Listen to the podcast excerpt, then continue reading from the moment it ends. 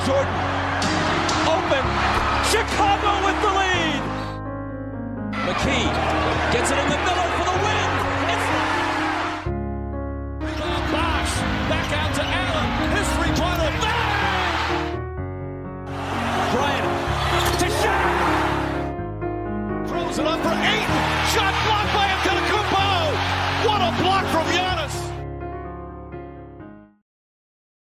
Καλησπέρα σε όλους και καλώς ήρθατε σε ακόμα ένα Hack and Roll podcast. Είμαι ο Μάνος Και εγώ είμαι ο Νίκος.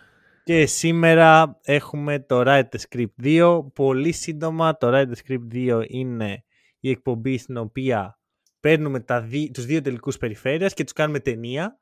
Γιατί στο μυαλό μας το NBA είναι σκηνοθετημένο και όλοι είναι ηθοποιοί και κανένας δεν υπάρχει. Επειδή όμως είμαστε λίγο ερασιτέχνες αυτού του επαγγέλματος και επειδή δεν είναι όλα στρωμένα όπως πέρσι που μας τα είχαν κάνει ωραία ο Τόνι Σνέλ και ο Chris Paul, φέραμε έναν άνθρωπο να μας κουβαλήσει και αυτός είναι ο Γιάννης a.k.a. The NBA Storyteller. Καλησπέρα Γιάννη. Καλησπέρα, παιδιά. Καλησπέρα και στο κοινό. Έχουμε καιρό να τα πούμε.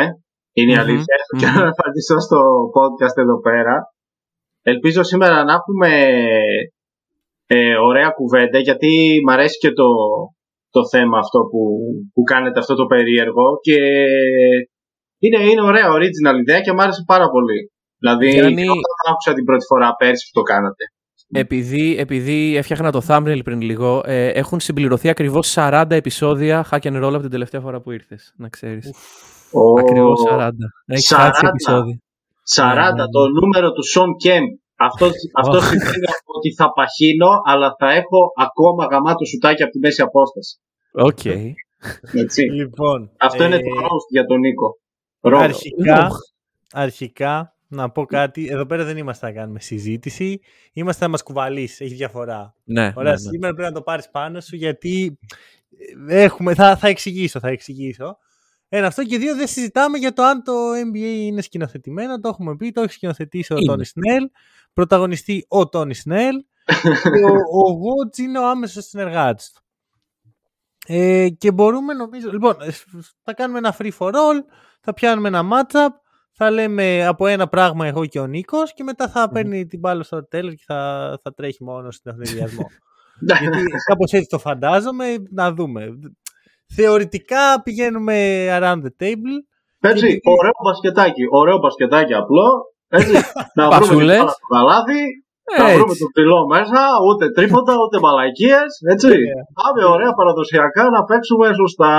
Έτσι, αγόρια μου. Άντε. Και έχουμε podcast. Λοιπόν, Εντάξει, ε, coach, storyteller. πιάνουμε το πρώτο matchup ε, και είναι το Warriors Dallas Mavericks. Πέρσι είχαμε ξεκινήσει από την Ανατολή. Όποιος δεν έχει δει το περσινό Ride the Script να το δει είναι από τα καλά. Μμμ, μμμ. Ε, φε- Μμμ. Φέτος ξεκινάμε από τη Δύση και το Warriors Mavericks. Και θέλω να σας ρωτήσω κάτι και να μου απαντήσετε ειλικρινά. Έχετε βρει τίποτα σοβαρό, γιατί εγώ μόνο ψηλά. Ε, ε, Ου, Εντάξει. Μαλάκα. Αυτό, οκ. Ε, μα- Μας κάλυψες. Υπάρχουν Όντως θα πράγματα. κουβαλήσει. Ξέρεις τι- Ξέρεις τι συνειδητοποίησα ότι όταν καθόμουν και έκανα σημειώσεις γιατί παιδιά όσοι ακούτε τα podcast δεν τα βγάζουμε από το μυαλό μας έχουμε σημειώσεις δεν ε, Ναι, έχουμε ναι, ναι. τόσο μεγάλη ροή λόγου όσο φαίνεται κάποιες φορές Μμμ. ε, συνειδητοποίησα ότι και στις δύο σειρές δεν υπάρχουν πολλές, πολλά κοινά αλλά υπάρχουν κάποια βασικά έτσι για να είμαστε Είναι, ξεκάθαροι είναι κάποια καλά κρυμμένα, ρε φίλε. Εγώ αυτό έχω καταλάβει. Γιατί Ναι. Επιφανειακά. Δηλαδή, πέρυσι πραγματικά ήταν όλα στρωμένα όπως έπρεπε. Και φέτος θα ήταν αν κάποιοι, κάποιοι δεν χάνανε απροσδόκητα. Ναι, και οι Bucks και Ναι. οι Suns. ναι, Ναι, είχαν- ναι, δηλαδή. Ναι. Τέλειες ιστορίες να μας πούν και το λούσαν. Ναι, ναι, ναι, δηλαδή, δηλαδή ας πούμε άμα πέρναγαν οι Bucks θα είχαμε τον BJ Tucker ναι, ναι, και Το όχι θέμα. μόνο, ρε φίλε. ναι, Θα είχαμε τον Tyler Hero. Τώρα, και ξέρεις, λέω, εγώ λέω να Ου. ακυρώσουμε το Ride the Script και να κάνουμε Λοιπόν. το What if Ride the Script. Ξέρεις τι, συγγνώμη. Ε, εγώ υποστηρίζω ότι η τελική περιφέρεια είναι ε, hitbacks. Μπορεί κανείς να μου το κάνει dispute αυτό το πράγμα; Μμμ. Πω, πω. Τώρα, τώρα θα έλεγα κάτι, να σου πω την αλήθεια, αλλά δεν θέλω να βάλω το πολιτικό μέσα, οπότε άστο, χέστο, πάμε παρακάτω. Έχουμε, έχουμε ελευθερία του λόγου παρόλα αυτά. Να το όχι, πούμε. όχι, όχι, όχι, όχι, ξέρει τι λέει, Όχι, ξέρει όχι. τι λέει. Όχι, όχι, Ε, όχι, Πάμε, όχι, όχι. Warriors Mavericks, Warriors Mavericks. Ωραία, δεν καταλαβαίνω εγώ ο ανίδεος Ε, πολιτικάς Εγώ που τύπος. κατάλαβα Warriors Mavericks λοιπόν. Εντάξει, Warriors Mavericks. Ε, Νίκο, πα- ξεκίνα σε παρακαλώ. Παρακαλώ, πολύ, με λοιπόν. το πρώτο. Ακούστε να δείτε τι γίνεται τώρα. Ε, μ, εδώ δεν έχουμε πολλές συσχετήσεις μεταξύ παικτών και τα ρέστα. Έχουμε όμως συσχετήσεις μεταξύ προπονητών. Καθώς ο κύριος Κιντ και ο κύριος Κέρ έχουν βρεθεί αντίπαλοι, σαν παίκτες βέβαια, στο παρελθόν. Ο καθένας είχε τη δικιά του ταπεινή καριέρα και μάλιστα πριν τη σειρά ρωτήθηκαν γι' αυτό, για τη σχέση τους. Εντάξει, αντικειμενικά δεν ήταν και δύο παίκτες οι οποίοι τους θυμόμαστε σαν rivalry από το, παρελθ- από το παρελθόν.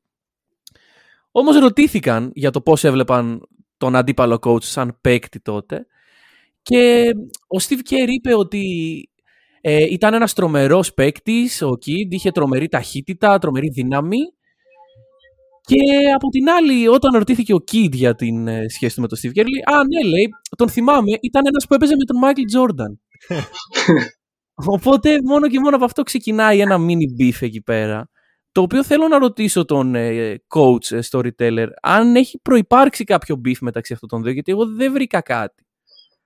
Αν Ε, υπάρχει κάτι στα κοίταξε. κοιτάπια σου. Ο, ο Kid Μμμ. στα 90s όταν είχε πρωτομπεί στη Λίγκα είχε γίνει draft έτσι από τους, ε, από τους Dallas Mavericks. Από την Μμμ. ομάδα που προπονεί τώρα. Σωστά. Και ήταν notorious σχετικά με κάποια ενδο, ε, πώς πώς το λένε, ε, beefs που έκανε μέσα στην ομάδα του. Μμμ. Έτσι. Δηλαδή το χαρακτηριστικό και αυτό το κάνω build-up και για το δικό μου τώρα το επιχείρημα γιατί μου έφαγε στο ένα επιχείρημα Νίκο και Ουφ. το ροζ για σένα συνεχίζεται, συγγνώμη, αλλά συνεχίζεται. Κοίτα, ε, θα συνεχιστεί Και για παίρνω- πολύ ακόμα από ό,τι και φαίνεται. Τι παίρνω- να κάνουμε. παίρνω, παίρνω από σένα δηλαδή αυτό το πάτημα και Ναι. θα πάω στο δικό μου το μπουλέτο τώρα που έχει μπουλέτο. να κάνει Ε, μου. ε, με τις δύο ομάδες, με τους Warriors και τους Mavericks. Οπότε, που είχα μείνει, ο Kid, που λέτε, είχε τα προβληματάκια του όταν είχε μπει στη Λίγκα. Εντάξει, ήταν super παίχτης, έτσι το ένα το άλλο, είχε έρθει από το κολέγιο ε, με Όλοι από εκεί περγαμηνές. έρχονται. Α, Ναι. Κοίτα ρε το μαλάκα ρε. Κοίτα ρε το μαλάκα ρε, το πάει έτσι ρε. Εσύ μου είπες roast, ε, ξεκίνησες εδώ beef, θα, εδώ θα τελειώσει. θα βγει νικητής. Λοιπόν, έρχεται από το κολέγιο, παίρνει το Rookie of the Year μαζί με τον Grant Hill, αν θυμάμαι καλά, την πρώτη του χρονιά. Ε, ήδη στην ομάδα υπάρχουν ο Jim Jackson και ο Jamal Mashburn. Δύο Μμμ. wingman, έτσι. Πολύ καλή. Ειδικά ο Mashburn μετά έγινε και ε, All-Star, πιο μετά νομίζω στη Νέα Ορλεάνη όταν έπαιξε.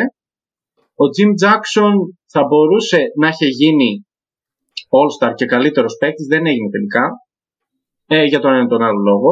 Το θυμόμαστε πάρα πολύ ε, στους Suns, εγώ το θυμάμαι πάρα πολύ, τον Jim Jackson στα τελευταία της καριέρας του, Μμμ. νομίζω στους Suns. Ή ο Jim Jackson ή ο Tim Thomas ήταν. Μπορεί να έπαιζαν και οι δύο στους Suns, τέλος πάντων. Και ουσιαστικά αυτή η τριάδα ε, έχτισε ένα beef. Όμως το beef, από, από, πώς χτίστηκε το beef αυτό; Χτίστηκε λόγω ενός γκομπενέτου. Οπότε Οπα. έσπασαν, έσπασε σαν τριάδα λόγω μιας ε, κοπέλας. Ε, και αυτή η κοπέλα δεν ήταν όποια και όποια κοπέλα, ήταν ε, μία πάρα μα πάρα πολύ καλή φίλη της Beyoncé, όπου ήταν μαζί στα Spice Girls εκεί πέρα, σε αυτό το, Ω. ή όχι, δεν ήταν στα Spice Girls η Beyoncé, σε μια τέλος πάντων ε, ε, group, σε ένα group pop που ήταν ε, στη δεκαετία των 90. Όχι, Destiny's Child. Je- Destiny's Child, κάπως έτσι. λεγόταν το. Ρε φίλε, τι μαθήματα είναι αυτά. ναι, Εγώ έχω βγάλει τετράδιο και γράφω να ξέρεις όλα αυτά που μου λες. Destiny Child. και πάμε τώρα στους Warriors, όπου επίσης στα 90s είχαν τη γνωστή Run TMC, νομίζω ότι ξέρετε τη Run TMC, Μμμ. ε, είναι ο Tim Hardaway, ε, είναι ο, πώς το λένε, Ο Mitch Richmond. ο Mitch Richmond και ο Chris Mullin. Έτσι. Και Mullin. ουσιαστικά αυτή η τριάδα, αυτή η Big Three των Warriors έσπασε για χάρη του Don Nelson, ο οποίος Don Nelson νομίζω είχε τσακωθεί με τον Mitch Richmond και έσπασαν εν τέλει. Και ο Mitch Richmond ε, ε, πήγε στο Sacramento. Οπότε ποιο είναι το κοινό; Ότι και οι δύο αυτές ομάδες είχαν τρεις πολλά υποσχόμε, ε, δύο πολλά υποσχόμενες τριάδες στα 90s, οι οποίες έσπασαν για βλακίες.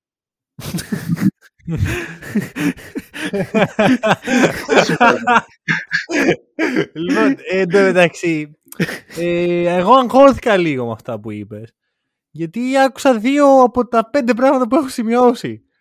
Είχες σημειώσει την πηγιόνσε. Όχι. Με το χέρι Ε, στην καρδιά. Α, αυτό όχι, το- ναι. Δεν τα είπε και θα πάρω γρήγορα την, πα- την πάσα να αναφερθώ στο ένα από τα δύο γιατί ένα μου αναλογεί. Μμμ. Ο Ντόν Νέλσον. Μμμ. Ο Ντόν Νέλσον είναι ο πατέρας των Dallas Mavericks θα έλεγε κανείς. Βεβαίως. Ε, το, δύο- το 1997 προλαμβάνεται σαν coach από τους Mavericks. Και εκεί ξεκινάει η- ουσιαστικά το, η- το franchise να αναγεννιέται, ρε παιδί μου, να γίνεται κάτι. Μμμ. Dirk, ο, ο Νέλσον σταμάτησε να είναι coach το 2005 στους Mavericks και πήγε στους Warriors που θεωρείται από τους πρώτους που, που έτσι έχτισαν αυτό το franchise που βλέπουμε τώρα με Κάρι, με Clay. Αυτό έβαλε τις βάσεις για να γίνει αυτό. Ο Ντόνι Νέλσον λοιπόν, ο γιος του, έγινε general manager στους, ε, στους Mavericks. Ήταν αρχικά βοηθός του πατέρα του και μετά GM. Και ο Dirk στο λόγο του ευχαριστεί τους Νέλσον. Στο λόγο του retirement, όχι retirement, του λόγου που, βγε- που γίνεται retire η φανέλα του. Ευχαριστεί τους δύο Νέλσονς για όσα του πρόσφεραν. Οκ. Χωρίς Νέλσονς πιθανώς να μην έχουμε πρωτάθλημα του 2011. MVP Dirk, Jason Kidd. Ε, πράγματα τα οποία έκαναν τους, έβαλαν τους ε, Mavericks στο χάρτη. Μάλιστα. Ο τύπος έχει πέρασει δύο φορές από τους Warriors σαν προπονητής.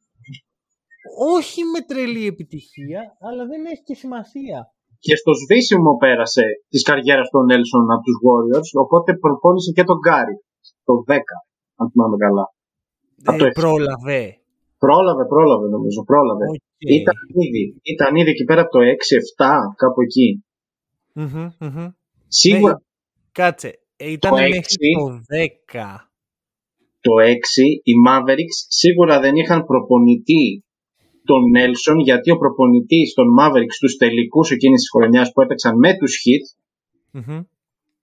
ήταν ο Avery Johnson. Ναι. Οπότε ο Νέλσον πιθανότατα να έχει φύγει πριν το 2006 για τους Ναι, ναι, το Warriors. έξι, ξανά. ναι, το- έφυγε το καλοκαίρι του 5. Ε, εκεί μπράβο. Και, και μέχρι πότε ήτανε; Μέχρι το Σεπτέμβρη του 10. Άρα ναι, τον το- Κάρι. Δεν... Όχι, τον πρόλαβε. Τον γιατί ο Κάρι είναι το πρόλαβε. 9. Τον Μμ, πρόλαβε οκ. στη rookie σεζόν. Ναι, ναι, ναι. Μάλιστα. ναι, ναι. Μάλιστα. OK, OK. Όλα συνδέονται λοιπόν στο Write the Script. Κομπλέ, ε, εγώ θέλω να, να πω μία λέξη, μία φράση στον storyteller και να μου πει αν, αν την αναγνωρίζει από κάπου. Έχει αναφερθεί και σε προηγούμενο μας επεισόδιο, αλλά κολλάει γαμάτα εδώ πέρα, οπότε δεν μπορούμε να μην το πούμε. Ε, storyteller, τρύπα στον τοίχο. Τρύπα στον τοίχο; Έχουμε, Ω. έχουμε, ξέρουμε τι είναι. Τρύπα στον τοίχο.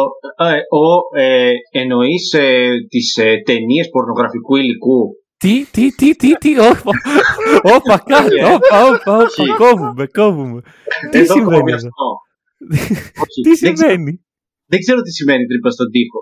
Α, ωραία, άρα τον κερδίσαμε. Δηλαδή, αυτό, αυτό που είπα Μισό τώρα που όμως. έχει να υποδηλώνει το τι έκανα πριν αρχίσει το podcast, οπότε δεν θέλουμε να, να μείνουμε πολύ σε αυτό. Α μου Ωραία. πει ο Νίκος τι σημαίνει τρύπα στον τοίχο. Α μείνουμε στο γεγονό. Α παραλείψουμε το τελευταίο λεπτό και ας μείνουμε στο γεγονός ότι κερδίσαμε το storyteller επιτέλους σε κάτι. Ναι, όχι ακριβώς. Γιατί. δεν τα έχεις πει.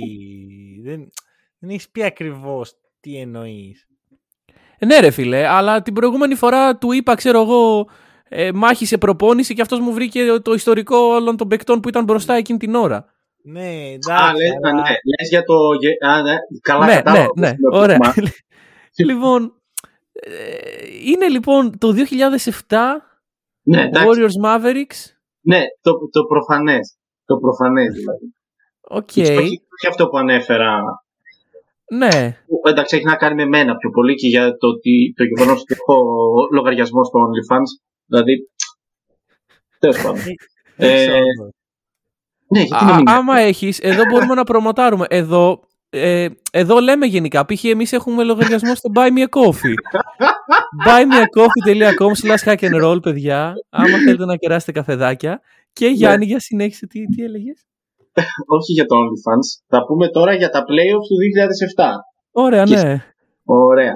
Ε, και συγκεκριμένα για τους, ε, για τους We Believe Warriors που τι έκαναν οι We Believe Warriors έτσι, Ε, ναι. κατασπάραξαν τον Dirk τον Nowitzki στον πρώτο γύρο όμορφα, ωραία Μισό, μισό. Και με Επειδή small εμείς, ball.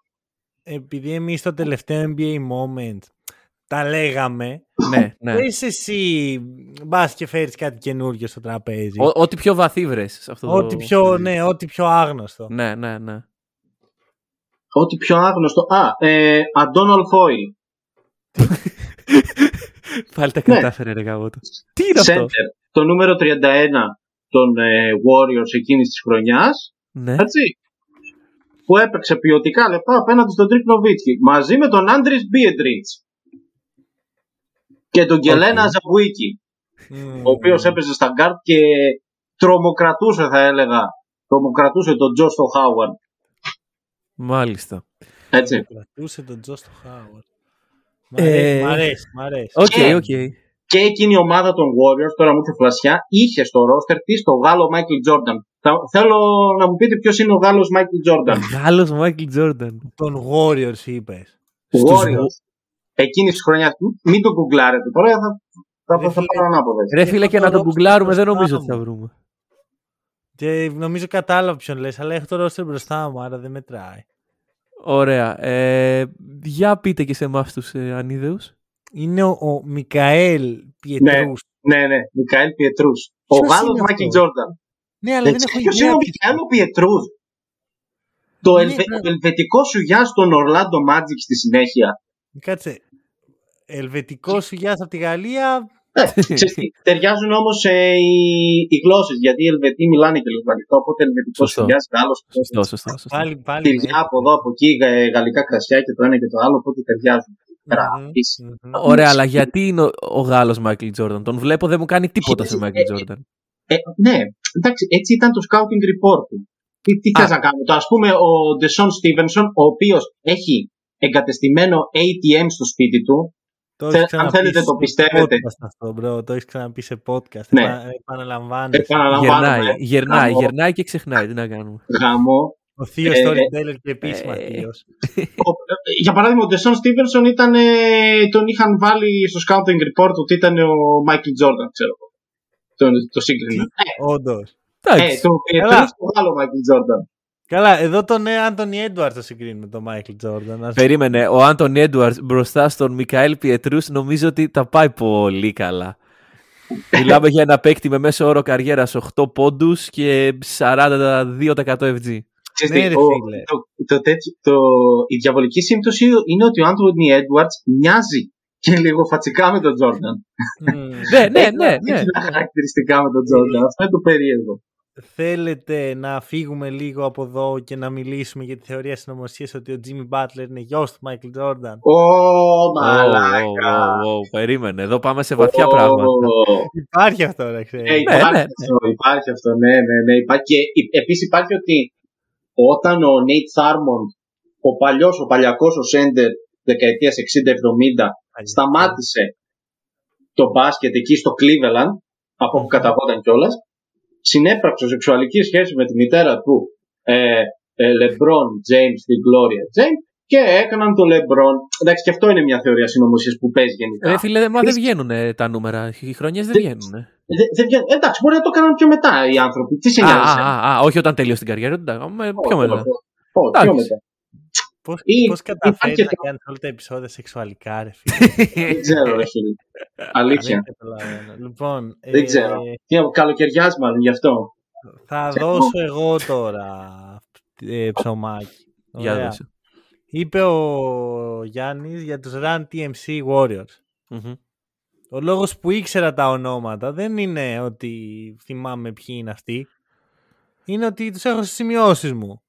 Ω, Πολύ απλά γιατί ο Tim Hardaway Senior, ο, το TAF στο TMC, είναι πατέρας του Tim Hardaway Jr. Λογικό Και μου φαίνεται. Πού παίζει ο Tim Hardaway Jr. τώρα. Ω, πολύ ωραίο. Στους Dallas τους Mavericks. Μμμ, Ω. ο- λοιπόν, δες τώρα τι βρήκα εδώ πέρα. Ο Tim Hardaway Senior έπαιξε 4,5. Αρχικά, ποιος ονομάζει το παιδί του με το όνομά του, ρε φίλε; Είναι Πολλοί λίγο κόσμος, ρε διεφθαρμένο φίλε. αυτό. Πολλοί LeBron κόσμος. James. Το- Αυτό το κάνει πολύ χειρότερο. Ο Δηλαδή, Gary Payton. ο λόγος ναι. που ο LeBron δεν μπορεί να είναι ο GOAT είναι ότι ονόμασε το γιο του LeBron James. Ε, Ναι. το παραλείπω αυτό. Λοιπόν, ε, Tim Hardaway Senior, λοιπόν, 4,5 χρόνια στους Warriors, 3 All-Star χρονιές. Και Μμμ. μέσα σε αυτές τις τρεις ήταν το 1992, που είναι και η χρονιά που γεννήθηκε ο Junior. Εντάξει. Ο Μετα- Junior, μισό, Ναι, ναι, ναι. έχει γεννηθεί 16 Μαρτίου του 92.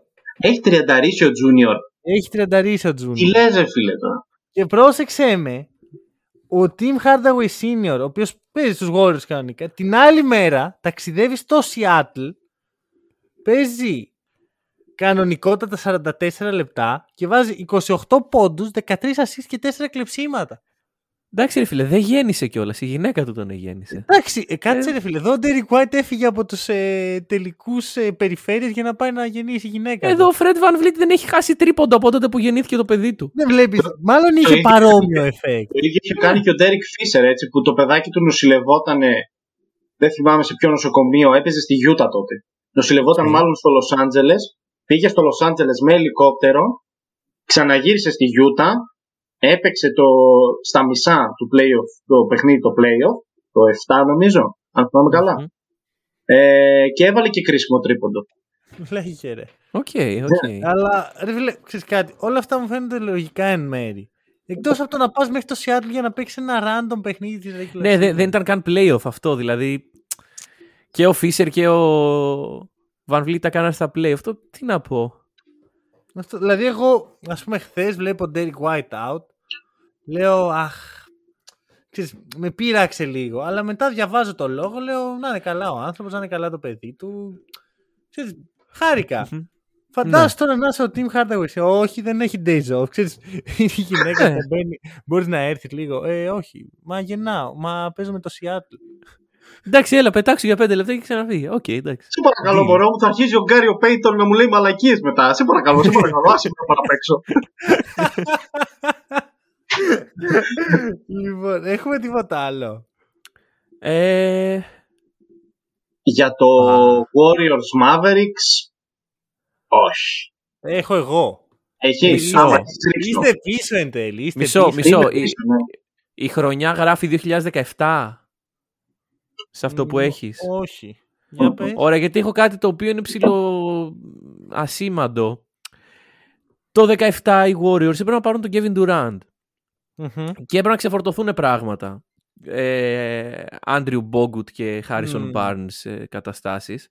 Και οι Mavericks ήταν εκεί, άνοιξαν τις φτερούγες τους και παρέλαβαν αυτούς τους δύο παίκτες ώστε να ανοίξει το cap space για να γίνει μία από τις μεγαλύτερες μεταγραφές στην ιστορία. Οπότε, ξέρω εγώ, κούντος στους τότε Mavericks που προσφέρθηκαν γι' αυτό. Μάλλον υποφελήθηκαν, θα έλεγα. Παρά προς- Οπότε, οπότε Εντάξει. Να ξέρουμε ποιους να κατηγορούμε. Να κατηγορούμε τον Cuban, έτσι. Άρα Ναι. ο Cuban φταίει. Cuban φταίει. Περίμενε, εγώ θα στο πάω ένα επίπεδο πιο πέρα. Ο Cuban φταίει που ο Kyrie Irving αυτή τη στιγμή δεν πολύ παίζει μπάσκετ. Μμ. Ω, Όχι. δεν το Φίλε, είσαι πολύ βαθύς. ρε. Γιατί, γιατί αν ο KD δεν Δηλαδή- πήγαινε στους Warriors, Μαλάκα, είσαι σαν την Πολυδούρη αυτή τη στιγμή. Για συνέχισε. την πια; Την Πολυδούρη. Συνέχισε. Ε, Λοιπόν, αν ο KD δεν πήγαινε στους Warriors, δεν θα πήγαινε και στους Nets. Άρα ο Kyrie στους Nets θα ήταν μόνος του, άρα θα αναγκαζόταν να παίζει. Μμμ, Οκ. Butterfly effect, μαλάκα. Δηλαδή Εντελώς, ένα ε. butterfly effect με πολλά υποθετικά σενάρια. Ναι, ναι, Τρελό. σίγουρα. σίγουρα. αλλά Τρελό. Γιατί να είναι ο Kyrie μόνος του στους Nets; θα πήγαινε. μ, Ναι, οκ. Για να μην πήγαινε στους Nets. Μ, Άρα ο Kyrie θα ήταν ακόμα στους Celtics. Θα μπορούσε να είναι μέχρι και στους Lakers. Oh. Οκ, Άρα, άρα, θα ήταν κιόλας. άρα, άρα ο Mark Cuban έχει γλιτώσει το σύμπαν από κάτι παλαβό, ας πούμε. Από κάτι πω, πο- εννοείς- πολύ πιο τε... Ο εννοείς Μα... Μήπως μια ο Μάθιου ομάδα- Μαν είναι ο Doctor Strange, ρε πούς. Μπορεί να είναι και Μια ο Doctor ομάδα Strange. τριών potential all-stars, οι οποίοι όμως παίζουν αθρηστικά 82 παιχνίδια όλοι τους. Ποιους λες, δεν καταλαβαίνω. Τον LeBron, τον AD και τον Kyrie.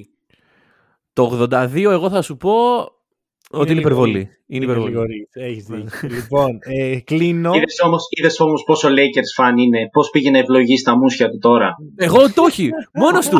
Μόνος του το είπε. Να Εγώ δεν είπα πιθάνω. τίποτα. Τον Εγώ δεν. απεχθάνομαι. Σε απεχθάνομαι, Νικόλα. ε. Σε Οκ, απεχθάνομαι. οκ, οκ. λοιπόν, κλείνω με κλασικό όνομα που θα αναφερόμασταν σε αυτό μόνο σε Ride the Script. Μαρκίς Κρις. Ο Ναι. άνθρωπος που έγινε trade με τον Παπαγιάννη. Ναι. Ωραία. Γίνεται draft. Υπέροχο.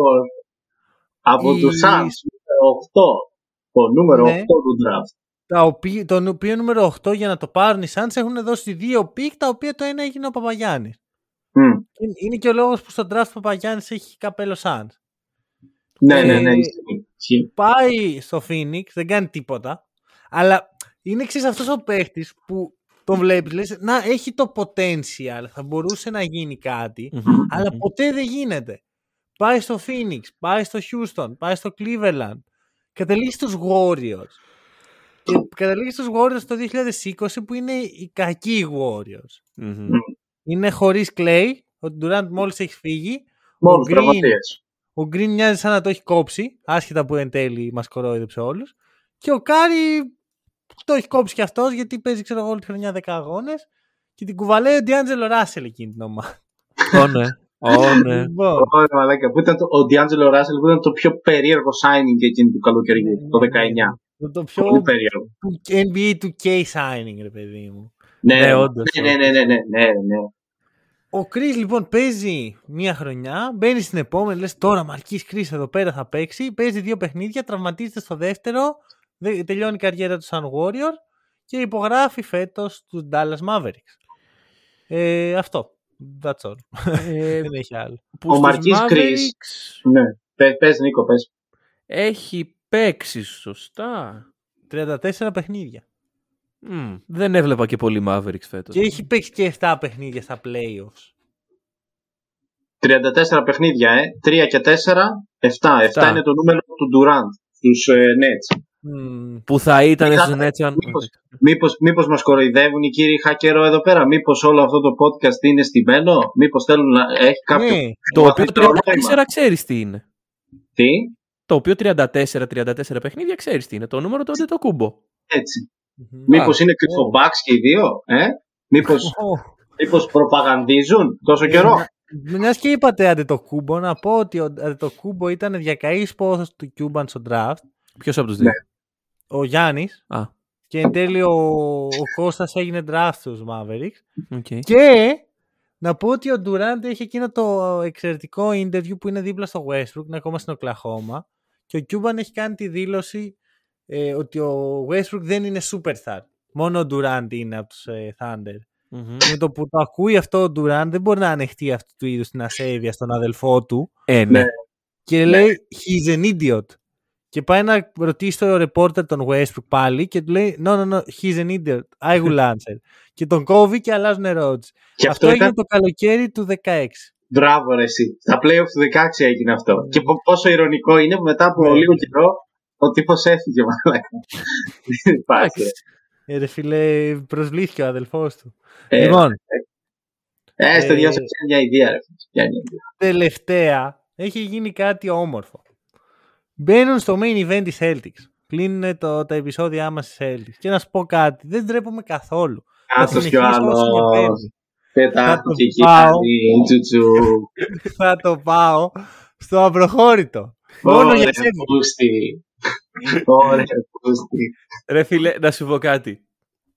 Όταν έχεις δύο events, έχει 50% πιθανότητα να είναι οι Celtics. Ναι, αλλά η Εντάξει. Celtics είναι από τότε που έχουμε 8 event. Ναι, ναι, ναι. Γιατί ρε φίλε, αντικειμενικά είναι η πιο εμπορική ομάδα φέτος. Εντάξει, το, το, το script έχει γραφτεί για αυτούς. Αυτό, ότι είναι οι πρωταγωνιστές της σεζόν απλώς. Ναι. Με ένα Ε, περίεργο τρόπο. Θα δείξει βέβαια. Οι πρωταγωνιστές της φτάσει. σεζόν, οι Celtics. Άκου, ε, εγώ θα πω ότι είμαι αρέσει αυτό. ευχαριστημένος. Είμαι ευχαριστημένος. Ε, θα μιλήσουμε την Τρίτη περισσότερο για το πόσο ευχαριστημένος είμαι, γιατί αυτή τη στιγμή είμαι πολύ ευχαριστημένος. Καλά, κάτσε να δούμε την Τρίτη τι θα γίνει. Είμαι πολύ ευχαριστημένος, λέω. Δεν, μιλά, δεν είναι around the league αυτό, κύριε Μάνο. Ε, μπράβο. Και γι' αυτό πάμε στη, στα connections. Και θα Ωραία. το δώσω πάλι στον Νίκο, γιατί αν το δώσω στο storyteller, δεν θα φύγουμε από εδώ. Όχι, Να κάτι, δώσε connection. εγώ θα το πάρω να το ξεκινήσω, αλλά πολύ φοβάμαι τη διακοπή μου από τον κύριο Storyteller. Γιατί Μα δεν εσύ του νομίζω. δίνεις πάσες. Εγώ του δίνω αυτός, αυτός μόνος του πετάγεται. Όχι, Λοιπόν. όχι, εσύ, εσύ κάθε φορά Εγώ δεν το ξέρω. λες, λοιπόν, Να σου πω λίγο κάτι, ρε φίλε. Να σου πω λίγο κάτι, ρε φίλε, γιατί ε, το, το έχεις αμολύσει πέρα και δεν το έχεις μαζέψει ακόμα. Να πούμε. Για πες. Εντάξει. Πες ό,τι θες, ρε φίλε. Πες ό,τι θες. Πε ό,τι θες, εγώ σε αφήνω. Εγώ θα κάτσω εδώ στη γωνιά μου και θα χασεύω. Μπράβο ρε Νίκο, τώρα Θα έδειξε χασεύω, ο- σα- Ωραία, θα χασεύω. ωραία. Έδιωξε Θα τον χαζεύω. κλεισμένο μας, ε. Πού σου Μπράβο, λέγα. ρε, μπράβο. Είπε στον τοίχο θα χαζεύω εδώ πέρα. Ωραία. Ε, λοιπόν, ε, έχουμε και λέμε. Το rivalry αυτό ξεκινάει πολύ παλιά. Ξεκινάει όταν ο κύριος Ντάνι Ainge και ο κύριος Pat Riley είναι Μμμ. παίκτες. Μμμ. Ναι, Κρατιέσαι ακόμα; κάποιος έκανε πολύ καλή, πολύ καλή δουλειά. Διάβασε. Ναι, λοιπόν, πες. διάβασε κάποιος. Λοιπόν, τι γίνεται τώρα; Ε, συναντιούνται πολλές φορές ε, και κυρίως η, η μεγαλύτερη, το μεγαλύτερο beef είναι σε παιχνίδι Suns Knicks όταν ε, ο Ainge είναι παίκτης και ο Pat Riley είναι προπονητής στους Knicks. Όπου εκεί πραγματικά δεν έχω καταλάβει τι συνέβη ακριβώς, αλλά υπήρχε τεράστιος τσακωμός μεταξύ και αυτών των δύο και αυτό που γίνεται είναι ότι εν τέλει αποβάλλονται και οι δύο και από τότε αρχίζει μία κόκορομαχία η οποία όμως έρχεται στη δημοσιότητα ε, την περασμένη δεκαετία όταν και δεν θα αναφερθώ και σε αυτό αλλά όταν ε, γίνονται οι, οι τελικοί περιφέρειας με, με λεμπρόν και τέτοιους και Μμμ. αυτή είναι η μεγάλη μάχη λοιπόν των δύο αφεντικών των ομάδων που νομίζω ότι αυτή είναι η υπέρτατη μάχη, το υπέρτατο beef που μπορούν να έχουν δύο ομάδες. Τα αφεντικά τους να πλακώνονται. Μμμ. Ναι. Ε, να αρχικά να Σηκώνονται δύο πω ότι- ταυτότητες εκεί πέρα, έτσι. Ξεκάθαρα. να Το πούμε rivalry Hits και, Hit και Celtics. Πες πάνω. ότι ο Ντάνι Ainge δεν έχει σχέση με τους Celtics αυτή τη στιγμή. Ναι, Ε, οκ. Ο Ντάνι Ainge για την ακρίβεια δουλεύει για τους Jazz. Απλά Ναι, το είναι, λίγο, αναφέρω. πε- είναι λίγο περίεργο αυτό. Δεν ξέρω γιατί σου ήρθε ο Ντάνι Ainge. ε, Ξέρεις. Ε, Α, να πω λίγο, μιας και ανέφερες αυτούς τους δύο, μια λεπτομέρεια που δεν είχα σημειώσεις μου, αλλά μου θύμισες. μμμ. Στο draft του 2018 Ναι. ήταν που. Όχι, το 17 ήταν.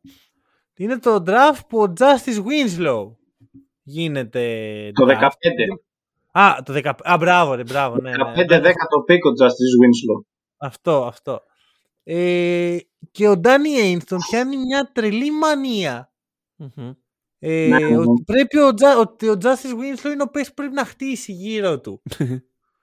και αρχίζει και κάνει τρεις παράλογες προτάσεις. Προσφέρει τέσσερα draft picks σε Pistons, Suns και... όχι, όχι, σε Pistons, Hornets και Heat που έχουν το 8, 9, 10. Ε, αυτά τα 8, 9, 10 είναι ο Stanley Johnson, ο Frank Kaminsky και ο Justice Winslow. Καλά έχει πάει Προσφέρει- αυτό το draft. Προσφέρει λοιπόν αυτά. Κανένας δεν δέχεται και αυτό είναι ένα από τα μεγαλύτερα λάθη του Danny Ainge, το ότι πρόσφερε τόσα πράγματα για το Winslow, το οποίο όμως έσωσε ο Pat Riley που αρνήθηκε, γιατί ήθελε αυτό στον Justise Winslow. Ναι, οκ. Είναι, είναι τρελό στο μυαλό μου ότι δύο τόσο καλοί executives έκαναν τόσο λάθος για ένα παίχτη. Μμμ. Και τελικά οι, οι Celtics ποιον διάλεξανε; Δεν διαλέξαν κανέναν γιατί δεν, ε, δεν είχαν draft. Α, δεν πήγαν είχαν, draft. απλά προ- προσπαθούσαν να πάρει μελλοντικά. Οκ, οκ. Είχαν, ναι. είχαν νομίζω στο νούμερο 28 τον RJ Hunter ή την προηγούμενη χρονιά είχαν το νούμερο 28. Αυτό, αυτό αξίζει να το ψάξουμε γιατί λες και νοιάζεται κανείς. Ε, οι- όχι, διάλεξαν στο 16 και πήραν τον Terry Rozier. Το Terry Rozier, ναι, το Scary Terry, Πόσο μπράβο, ναι. τυχερός είναι ο Danny Ainge. Κα- καλά Άρα- πήγε αυτό το ότι δεν Ναι. δέχτηκαν οι υπόλοιποι. ναι. Ε, Φέραν κοίταξε, Καμίνσκι έτσι. ε, υπήρχε μια μανία με το Winslow όταν είχε βγει από το κολέγιο το 2015. Ήταν ένας παίκτης ο οποίος ήταν μια καλή αθλητική μετοχή για τότε. Και ήθελαν, τον ήθελαν πολύ GM.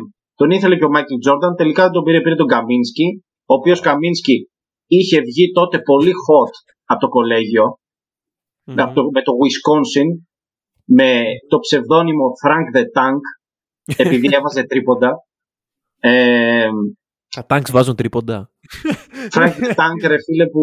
Ξέ, Tank the Tree που βάζω το τρίποντο και καλά. Το, Τι; ο ιδιωματισμός αυτός η Αμερικανιά.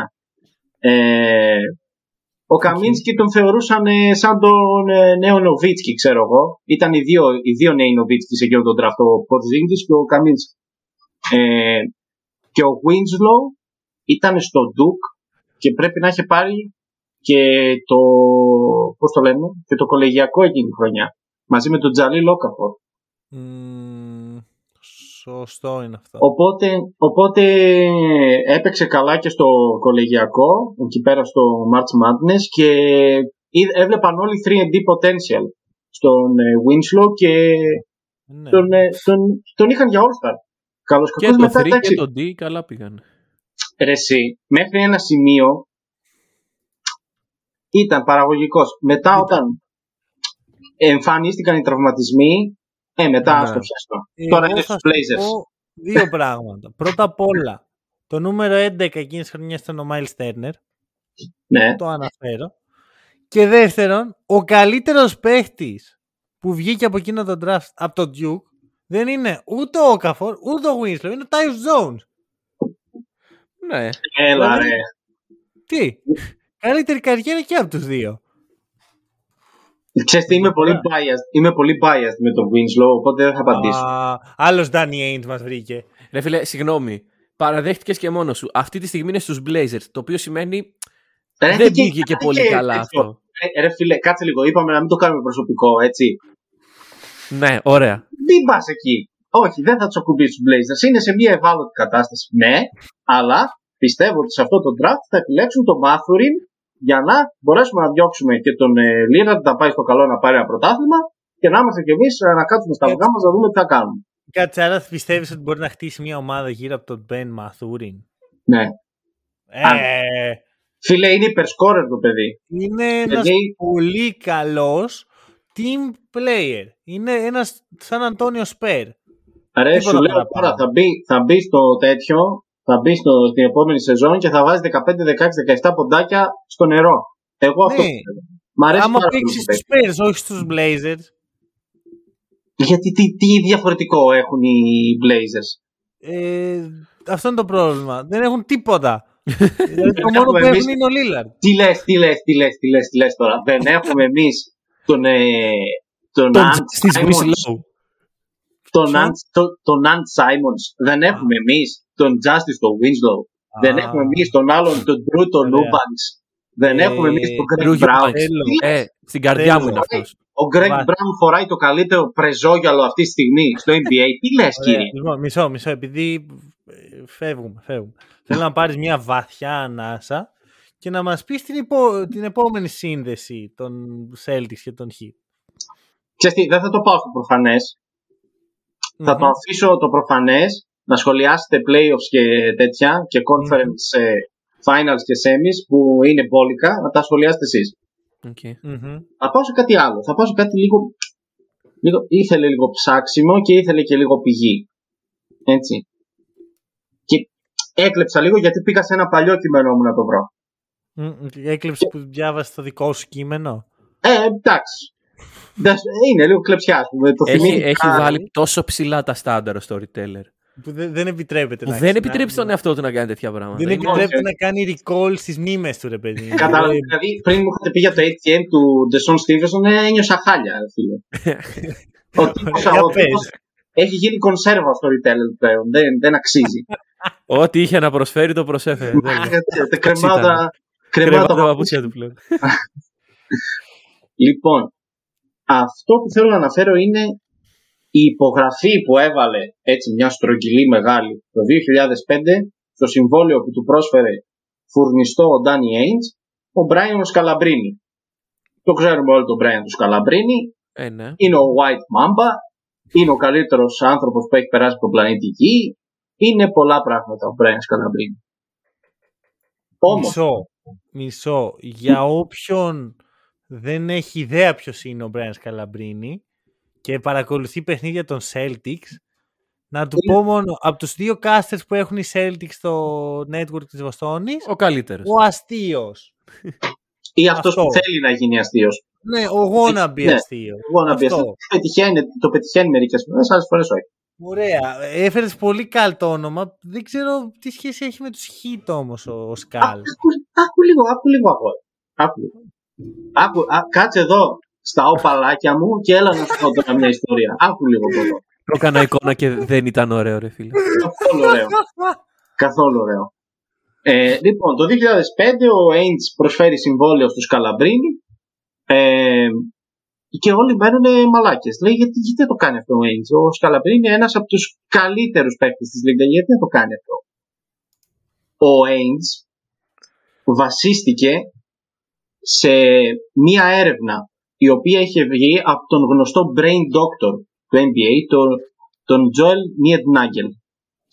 Αυτός ο τύπος, ο Niednagel, ο brain doctor, έχει αναπτύξει μία συμπεριφορική μέθοδο όπου χαρακτηρίζει τον αθλητή και την προσωπικότητά του και το πώς λειτουργεί ο εγκέφαλός του μέσα από κάποιες ερωτήσεις. Εντάξει, δεν θα μπούμε πάρα πολύ στο τι γίνεται και στο τι γίνεται το ένα και τι γίνεται το άλλο. Με, με λίγες ερωτήσεις που έκανε ο Brain Doctor στο Scalabrine και ήταν και ο Ainge μπροστά, κατέληξε στο γεγονός ότι ο μυα- το μυαλό, ο εγκέφαλος του Scalabrine λειτουργεί σαν τον Michael Jordan. Οκ. Οπότε, αυτός ήταν ο βασικός λόγος ο οποίος ο Ainge υπέγραψε το Scalabrine. Και ο Scalabrine δεν ήρθε Ήταν πριν υπογράψει. Αυτό ήταν ε, στα, στα πλαίσια, ας πούμε, στο να δώσει το συμβόλαιο. Έτσι. Οκ.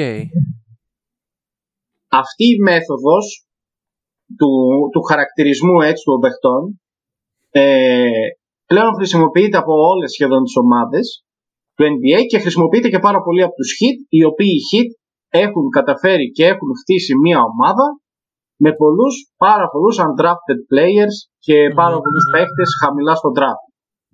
Οπότε εκεί είναι το connection που υπάρχει. Η αλήθεια είναι Ανάμεσα. ότι οι hits σε αυτά τα πράγματα, analytics τα οποία ξεπερνάνε το μπάσκετ, είναι μανούλες, είναι μανούλες αυτά. Ναι, είναι, είναι πάρα πολύ καλή. Δηλαδή και από όταν του ανάλαβε ο Ράιλι και μετά έχουν πολύ καλό scouting, scouting department, αλλά αυτή η απόφαση του Ainge το 2005 να υπογράψει με τέτοιο τρόπο το Σκαλαμπρίνι επηρέασε πάρα πολύ το πώς η Λίγκα βλέπει τους παίκτες οι οποίοι ρε παιδάκι μου δεν, δεν έχουν eye-catching στατιστικά. Ναι, ναι, ναι. Εδώ βλέπουμε παίκτε σαν τον Gabe Vincent ας πούμε, να παίρνουν ευκαιρίες τώρα. Σαν τον ε, ο Dwayne Dedmon, ας πούμε, είναι ένας τέτοιος παίκτη που είναι undrafted του Dwayne. Και άλλοι Ναι. παίκτε. Και ο Ε, Duncan Robinson. Που εντάξει, να τον Duncan σου- Robinson τώρα. Τέλος πάντων. Ε, Είπαμε, δεν- επαγγελματία podcaster. Ναι, ρε Δεν φίλε, υπάρχει εντάξει. κάποιο, κάτι κακό σε αυτό. Πιάστηκε κότσο ο Πατράιλ. Για μένα. λοιπόν, θα σου πω το εξής. Ε, καλά, αρχικά να πω ότι ο Σκάλ έχει δαχτυλίδι, ναι. αλλά δεν έπαιξε στα playoff που πήρε το δαχτυλίδι. Και έχει κάνει και επική δήλωση σχετικά με αυτό ο Σκάλ. Για πες. Δεν, δεν τη θυμάστε τη δήλωση που έχει κάνει ο Σκάλ; Όχι, όχι. Βασικά είμαι σίγουρος ότι τη θυμάμαι, αλλά δεν τη θυμάμαι τώρα. που το ρωτάει, ξέρω εγώ, δημοσιογράφος, τι έχεις να πεις που έχεις πάρει δαχτυλίδι, ξέρω εγώ, και δεν έχεις παίξει τα playoff. Τι να σου πω, του λέει, εγώ σε λίγα χρόνια ε, θα πω στα παιδιά μου ότι έπαιξα 10 λεπτά στους τελικούς. Σε 30 χρόνια θα πω στα εγγόνια μου ότι ξεκίνησα. Και σε 50 χρόνια θα πω στα δισέγγονά μου ότι ξέρεις τι, εγώ ήμουν MVP. Οπότε δεν με νοιάζει και πάρα πολύ. Επόμενη ερώτηση. Ε, Οκ. γενικά το είχε αυτό ο Scal. Ε, θα σου πω το εξής. Από ό,τι βλέπω εγώ στα ρόστερ, υπάρχουν ελάχιστες συνδέσεις. Για την ακρίβεια, μόνο μία άμεση σύνδεση στον ρόστερ των δύο ομάδων. Των τωρινών. Ναι. Για βες. Θα επανέλθω σε αυτό που είπα, ότι υπάρχει μόνο μία, για να πω ποια είναι και πιο μετά, όταν έρθει πάλι η σειρά μου, θα εξηγήσω τι σημαίνει αυτό για εμένα. Μμμ. Νίκ Στάουσκας. Ω, ναι. εντάξει. Ένας Ως από τους Καστίγιο. αγαπημένους μου παίχτες, Ε, εντάξει. πολύ πριν πάει στους Celtics. Ο Σος Νίκος Καστίγιο.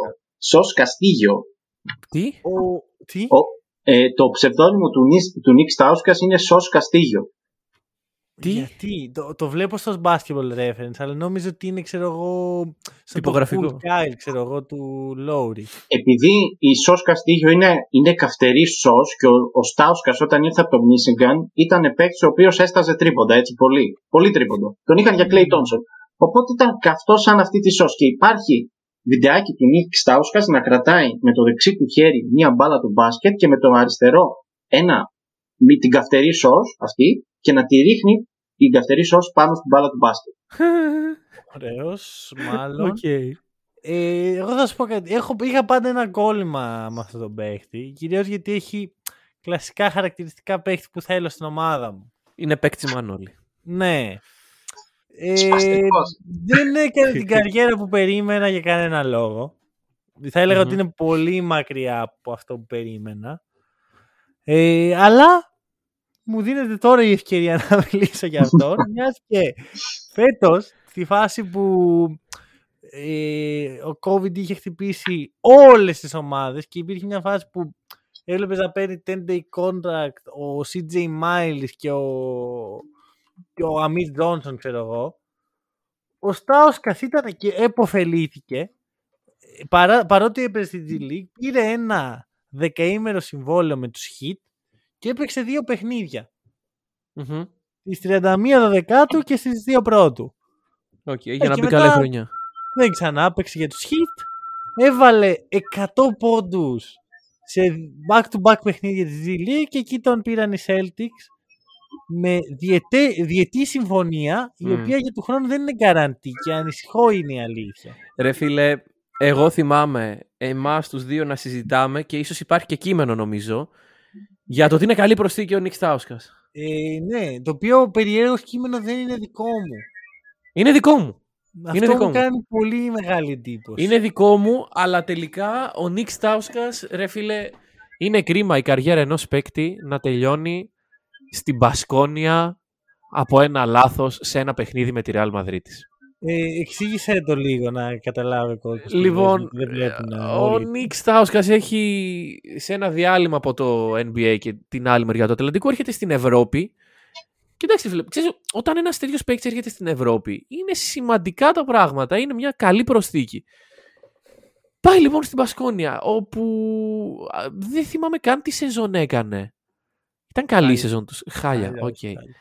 Μέχρι που παίζει ένα παιχνίδι ε, playoff με την Real Madrid της, playoff Ισπανικού πρωταθλήματος με τη Real, όπου και ε, η Μπασκόνια προηγείται με ένα πόντο, αν δεν κάνω λάθος, και κάνει ένα αψυχολόγητο φάουλ, το οποίο δίνει το παιχνίδι στη Real. Μετά από αυτό το παιχνίδι, την επόμενη μέρα ε, γίνεται release από την Μπασκόνια, φεύγει, και ρε Όχι φίλε, την εκεί... επόμενη. Μετά από λίγο καιρό. Ναι, Μετά δεν ξανά έπαιξε. Ναι, α, ναι, σωστά, δεν ξανά έπαιξε. Αυτό, αυτό θυμόμουν. Ήταν το τελευταίο του παιχνίδι. Και μετά επιστρέφει στο NBA για να κάνει αυτό το γυρολόγισμα το οποίο ανέφερες λόγω COVID φέτος κι αυτός. Ρε φίλε, να σου πω κάτι. Ναι. Για το Στάουσκα. Το να παίζει στους Celtics και να διεκδικεί δαχτυλίδι έστω και με χειροκροτήματα μπορεί να είναι σημαντικό. Δεν ξέρω γιατί το υποτιμάς τόσο. ναι, ξέρω εγώ.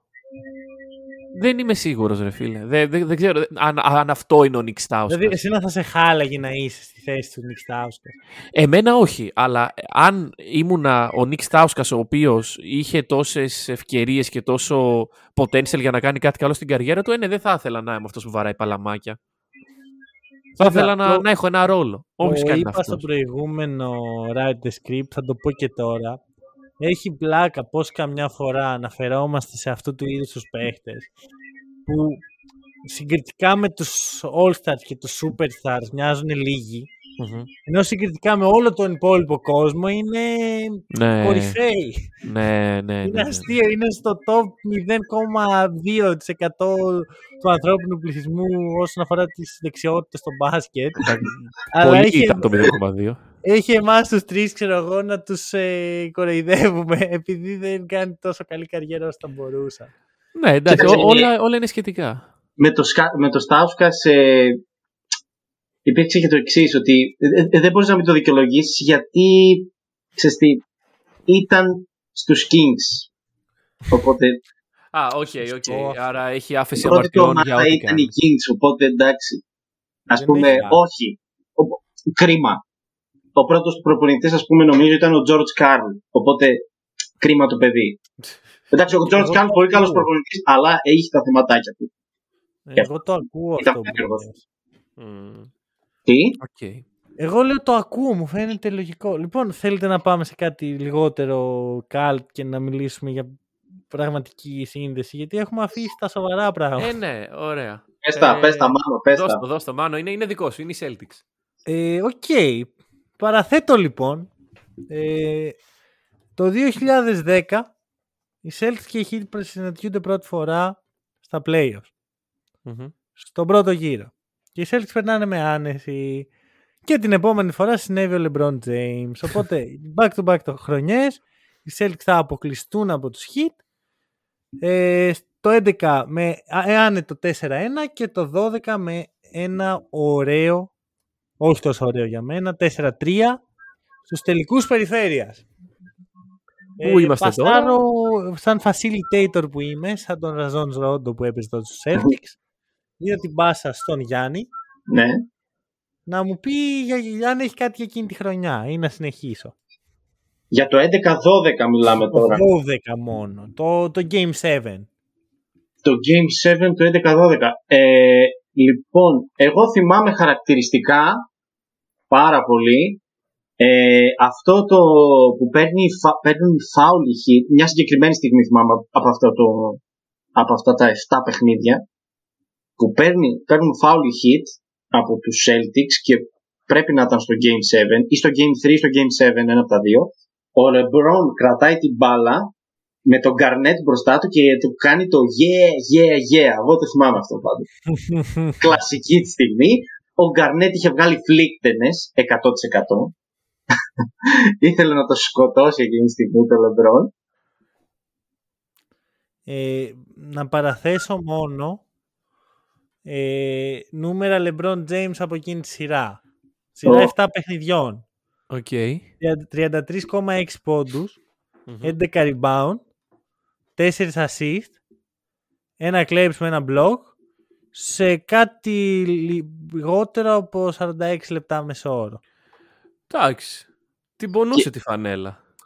Και Ε, αυτή και η προηγούμενη χρονιά, να προσθέσω και αυτό, ήταν η χρονιά ουσιαστικά που ο LeBron ξέρεις τι, ξεπέρασε λίγο τον εμπο- το εμπόδιο των Celtics γιατί το 8, το 9 και το, όχι το 9, το 8 και το 10 τον είχαν πετύχει στα playoffs και τον πετσόκοψαν οι Big 3. Και το 10. Και το 10 που στο δεύτερο γύρο που έπαι- έπαιξε με κατεβασμένα τα χέρια ο LeBron από τους Big 3. Μάλιστα. Ήταν Ε, ουσιαστικά ε, η αιτία ναι, που έφυγε. ναι, Η αιτία. ναι. Ήταν από τους Mm. προφανείς λόγους που έφυγε ο Λεμπρόν από, από τους Καβαλίε για να πάει στο Μαϊάμι να κάνει και αυτός μια Big 3. Μπάσκετ του νικήσει, μπάσκετ περάσει στην, α- στην, ε, από την Ανατολή να ξαναπάει στους τελικούς γιατί είχε πάει και άλλη μια φορά ε, στους τελικούς του 2007 με συμπαίκτε μια μπανταρία, ένα πιάτο φακί και τρεις ε, ανεμογεννήτριες. δηλαδή. Άρα τους Dallas Mavericks φέτος. Ούψ. Τι; Ω, Τι; Κοίτα, θα έλεγα όχι ότι ξεπέρασε απλώς τους Celtics, ότι τους άφησε πίσω του ρε παιδί μου. Δηλαδή για μένα αυτή είναι η στιγμή που ο LeBron κλείνει το debate για όλο το beef με τους Celtics. Ναι, Κερδίζει την Big 3 τους στην τελευταία μεγάλη ευκαιρία που είχε αυτή η ομάδα να κάνει το οτιδήποτε. Ε, και ουσιαστικά ξεκινάει ένα, ε, μια σειρά από γεγονότα που θα φέρουν τον Dayton και τον Brown στους Celtics Μμμ. σήμερα. ναι, ναι. Το trade Σωστό, με τους σωστό. Nets, τα picks των Nets γίνονται Tatum Brown και είναι η ομάδα που σήμερα παίζει με τους Heat. Δηλαδή, μιλάμε, είναι ακραίο πώς συνδέονται αυτές οι ομάδες. Πρέπει, πρέπει να δώσεις ένα πεταχτό φυλάκι είτε στο Μάγουλο είτε όπου αλλού θες, ο no homo, στο Billy Ιδανικά King. πουθενά. Στο, Στο ποιον; Billy, στο Billy King. Στο, στο στο, GM στο, των Nets. στο GM των Nets τότε που έκανε αυτό το θεϊκό trade. Καλά, εντάξει, ναι. Ιδανικά δεν θα ήθελα να δώσει κανένα φυλάκι στον Billy King. Μια αγκαλιά. Ιδανικά. μια αδερφική αγκαλιά. Ναι, μια Χειραψία; αδελφική αγκαλιά μπορώ να το Α, πω. οκ. Χειραψία και χειραψία, αλλά Εντάξει, η αγκαλιά ρε φίλε βοήθησε, βοήθησε αρκετά. Μμμ, μμμ. ε, και πάμε στο Bubble. Πάμε στο Bubble. Α, Όπου; Ε, θε- Νίκο, θες να πάρεις δικά σου; Λοιπόν, στο Bubble τι γίνεται; Ε, πάλι συναντιόνται αυτές οι δύο ομάδες. Γενικά, να πούμε ότι είναι από τις δύο πιο μεγάλες ομάδες της Ανατολής. Ε, οπότε είναι λογικό να έχουν πολλές συναντήσεις. Τελευταία λοιπόν γίνεται στο Bubble. Οπότε εντάξει, νομίζω όλοι αυτό που θυμόμαστε είναι το ε, κάρφωμα του Tatum και το block του Ντεμπάγιο. Όπου σε αυτό το block υπάρχει η συνέντευξη του Μπαμ πριν λίγο καιρό όπου ερω- ερωτήθηκε για αυτό το blog και απαντάει ότι κάθε χρόνο, κάθε χρόνο έχουν περάσει και πολλά χρόνια, δύο χρόνια έχουν περάσει, στην, ε, τη μέρα του blog στέλνω στο datum Happy anniversary, I appreciate you και μια φωτογραφία του blog. το οποίο για μένα αυτό είναι πολύ... Ξέρεις, αλλά βάζεις και το I appreciate you από δίπλα. Οπότε είναι έτσι στοργικό και αγαπημένο για αυτούς τους δύο. Μα- Ναι. Μ' άρεσε πολύ σαν νότα αυτό. Είναι Ε, δύο καλοί φίλοι που χαίρονται τη στιγμή απλά. Δεν... Ναι. νομίζω. Να Παρ' Παρ' όλα παραθέσω. αυτά, ο κύριος να- Μπάμ ήταν αυτός που μας ε, στέρισε τους τελικούς Lakers Celtics, να τα λέμε κι αυτά. Μμμ, Θα θέλαμε να κάτι τέτοιο. παραθέσω στατιστικά Tatum και στατιστικά Bam στα δύο πρώτα παιχνίδια της σειράς. Για δώσ' το. Ή θα, ή θα- λοιπόν, 38 πόντους ο Tatum, 8 ο Bam. 6,5 rebound ο Tatum, 6,5 ο Bam. 5,5 assist ο Tatum, 1,5 ο Bam. 2 block ο Bam, 2,5 steals ο Tatum. Ε, 3 στα 5 shoot ο Bam καθ' όλη τη διάρκεια της σειράς, 9 στα 17. I'll take it. ναι, ναι, ναι. I'll τι, take it. τι, τι, τι προτιμάς όμως ρε φίλε; Προτιμάς να μην είχε γίνει ποτέ το block και να έχεις πάρει το πρωτάθλημα του 20 ή να είναι αυτή η εικόνα σήμερα; Κοίτα, δεν πιστεύω ότι οι Celtics θα παίρνανε και το πρωτάθλημα. Απα- Βασικά όχι, μπορεί και να το παίρναν. Αλλά ναι, είμαι πολύ ευχαριστημένος με το πώς εξελίσσονται τα πράγματα. Όπως έλεγα και πριν. Οκ, οκ. Είμαι οκ. ευχαριστημένος. Ε, εντάξει. να πούμε ότι εκείνη τη χρονιά έχει γίνει το block του Bam. Ο Hayward ε, έχει τραυματιστεί στο Bubble, γυρνάει στη Βοστόνη, ξαναγυρνάει στο Bubble, παίζει τα- το- από το τρίτο μάτι της σειράς και μετά και εκεί είναι που γεννάει η γυναίκα του. και αποφασίζει να μην πάει επειδή είχε ήδη φύγει από το Bubble. Ο Οκ. Κέμπα είναι σκιά του εαυτού του Πω, πω, πω, πω. και ο Γκόραν Ντράγκιτς για πρώτη και τελευταία φορά στην καριέρα του ακουμπάει το ταβάνι του σαν παίχτης σε εκείνο το playoff run, θεωρώ. Μμμ, μμμ. Αυτό. Εγώ νομίζω ότι από αυτό το επεισόδιο, αν κάτι είναι αυτό που μένει, είναι το τι θα συνέβαινε αν δεν γεννάγανε γυναίκες παικτών. Θα τις ξεγεννούσε ο Άιμαν Σάμπερ. Ε, δεν εννοούσα αυτό, αλλά δεκτό, δεκτό, άκου, δεκτό πολύ. έχω κάτι ενδιαφέρον για το κλει... το θέλω για κλείσιμο. Οπότε ό,τι άλλο έχετε να αναφέρετε το αναφέρετε τώρα και μετά μου δίνετε δικό μου. I rest my case. Ωραία. Μπορείς να το Κύριε προχωρήσεις. Storyteller. Ε, ούτε εγώ έχω κάτι να πω. Ωραία. Θέλω να, να κλείσει εσύ Μανώλη. Ωραία. Λοιπόν, αρχικά ήθελα να πω πριν ότι το γεγονός ότι αυτές οι δύο ομάδες δεν έχουν κανένα άλλο κοινό παίχτη πέρα από τον Στάουσκα Μμμ. λέει πολλά για το develop των παιχτών που κάνουν. Δραφτάρουν παίχτες, παίρνουν undrafted παίχτες και τους αναπτύσσουν. Το οποίο εγώ το εκτιμάω πάρα πολύ. Θεωρώ ότι έτσι χτίζονται πλέον οι καλές ομάδες. Και τα τελευταία αρκετά χρόνια, εκτός από τους Lakers και τους Cavaliers, όλες οι άλλες ομάδες έχουν χτιστεί έτσι. Μμμ. Αλλά θέλω να μιλήσω για κάτι πολύ πιο σημαντικό. Φέτος είμαστε στο καλοκαίρι της εκδίκησης από τους Celtics. Πετυχαίνουν στον πρώτο γύρο τους Brooklyn Nets.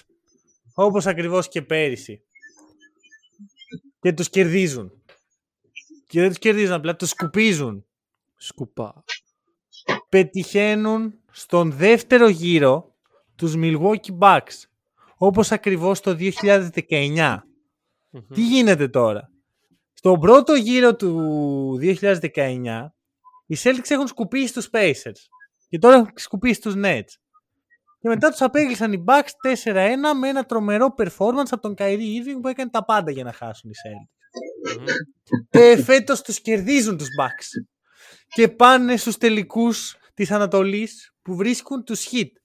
Ξέρετε πόσο είχε βγει ο πρώτος γύρος των Celtics εκείνη τη χρονιά; Ποια χρονιά 4-0. το... Στο Bubble. Ναι, ναι, ναι. 4-0. Ο δεύτερος γύρος είχε βγει 4-3. Ακριβώς τους- όπως τώρα. Τους Raptors. Ναι, ναι, ναι. ναι. Δεύτερος γύρος Raptors, ναι. Έχουν- παίκ- είχαν ακριβώς ρεκόρ 8-3. Όπως ακριβώς και τώρα. Εκείνη τη χρονιά αποκλείστηκαν. Όπως είχαν αποκλειστεί από τους Nets πέρσι, όπως είχαν αποκλειστεί από τους Bucks το 19. Είναι η ώρα οι Celtics να εκδικηθούν τις τρεις τελευταίες ομάδες που τους έχουν αποκλείσει και το τέλειο φινάλε θα ήταν να βρίσκαν τους Lakers του LeBron στο τελικό. ναι. Που ο LeBron είναι ο τελευταίος άνθρωπος που τους έχει αποκλείσει πριν από όλα αυτά. Αλλά δεν τα καταφέραμε να φτάσουμε εκεί. Ε, Παρ' όλα αυτά, θεωρώ όντως ότι οι Celtics είναι οι πρωταγωνιστές της φετινής σεζόν. Είναι ένα σενάριο γραμμένο για τους Celtic fans. Όπως βλέπετε το πιστεύω πάρα πολύ. Οκ, οκ. Τα connections είναι όλα εδώ. Όλα τα... Είμαστε τυχεροί. Είμαστε τυχεροί. Δεν θα κρυφτώ. Πολλές απουσίες από τους αντιπάλους μας. Όπως και εμείς ουσιαστικά έχουμε παίξει ένα παιχνίδι που να έχουν παίξει όλοι οι παίκτες χωρίς minutes restrictions. Ή να είναι εκεί. Αλλά φέτος είναι η χρονιά των Celtics. Το παραθέτω εδώ. Θέλει να δει σαν τρελό Celtics Warriors, ρε. Σαν τρελό. Ε, ναι. Καλά, Celtics Άντρε. Mavericks για να έχω το κεφάλι μου ήσυχο θα ήθελα. Αλλά δεν όχι, πρόκειται να γίνει. όχι Maverick. Δεν, ναι, δεν πρόκειται να γίνει. Ακριβώς όπως το είπες. Celtics Warriors. Εκεί. Ε, πριν φύγεις λοιπόν ε, κύριε Storyteller θα ήθελα να μας δώσετε το, τι, το- το- να μας δώσετε την πρόβλεψή σας. Τι βλέπετε να γίνεται από εδώ και μπρος; Για τελικούς τώρα. Ε, ναι, για τελικούς. Ναι, τι, ε, Για το 1987 τι συνέβη. ε, ε, άντε και ε, φύγε εσύ από εδώ τώρα. Συνέχισε. Λοιπόν, εγώ, με, με ξέρετε, μου αρέσει το τζαρτζάρισμα, οπότε θα πληγώσω το Μανώλη. Θέλω να δω του hits στον τελικό και να το παίρνουν κιόλας οι hit. Oh. Θέλω να το σηκώσει ο Τζίμι. Μ' αρέσει ο Τζίμι. Όσο κωλοπαιδαράς και όσο αληταράς και όσο σπαστικός σα είναι ορισμένες φορές. Αχα. Ε, από την άλλη θέλω και τον ε, Κάρι να τον δω ξανά στο τελικό, αλλά δεν ξέρω. Έρχονται πολύ φωτιά οι ομάδες της Ανατολής και οι Celtics και οι Heat είναι πολύ καλά φορμαρισμένοι. Θα μου πεις και οι Warriors δεν είναι φορμαρισμένοι. Ναι, είναι και είναι και πιο πλήρης ομάδα και από τις δύο. Μμμ. Είναι εκεί και εκεί. Εγώ θέλω να δω τους Heat πρωταθλητές, πιο πολύ για τον Jimmy. Mavericks. Ε, τους Mavericks τους έχω αποκλείσει εντελώς από τη συζήτηση. Α, ναι, οκ. Αντίο, Ναι, αντίο. ναι. Αντίο, ρε. φίλε. Εντάξει, νομίζω καλό ήταν όσο κράτησε, αλλά δεν, δεν νομίζετε κι εσείς ότι θέλουν κάτι ακόμα; Ω. Χρειάζεται κάτι ακόμα. Ω, Μόνο πολύ. κάτι. Πολύ Ναι, γιατί δηλαδή του δεν χρόνου, έχουν center, ας πούμε.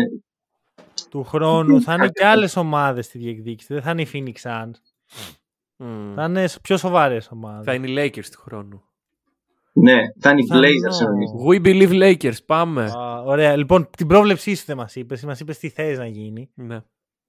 Ε, λοιπόν, Celtics Heat στα 7 με Heat 4-3 και για να μην είμαι εντελώς ασεβής για το Λούκα κυρίως γιατί το παιδί κάνει τρομερά playoffs παρά κάποια σκόρπια, σκόρπιες εμφανίσεις που δεν ήταν τόσο καλός ε, 4-1 οι Warriors Gentleman Gen- sweep.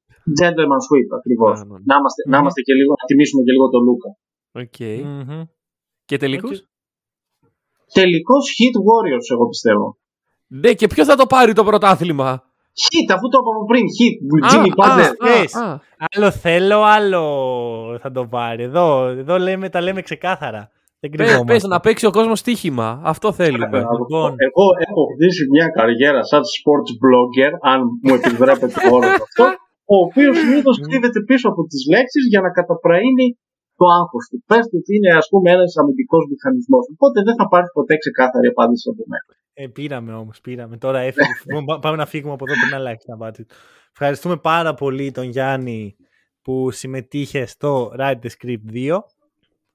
Να σε καλά, μπορεί να μου να σε καλά, Μάνο, μόνο. Μόνο, Γιατί με μόνο τον σε Νίκο αυτός. Έχουμε, Ου, το έχουμε ένα beef, beef. Έχουμε ένα Οκ, beef. οκ. το beef των αιώνων. Σε λοιπόν. καλώ σε food fight. Για να το λύσουμε, Ε, επειδή είναι beef, κατάλαβες. Λοιπόν, το, ε, θα δώσω υπόσχεση στον κόσμο ότι αν καταφέρω να τους βάλω αυτούς τους δύο στον ίδιο χώρο θα τους αναγκάσω σε food fight. το αφήνουμε Οκ. εδώ. Ευχαριστούμε και εσάς που μας ακούσατε. Τα λέμε την Τρίτη.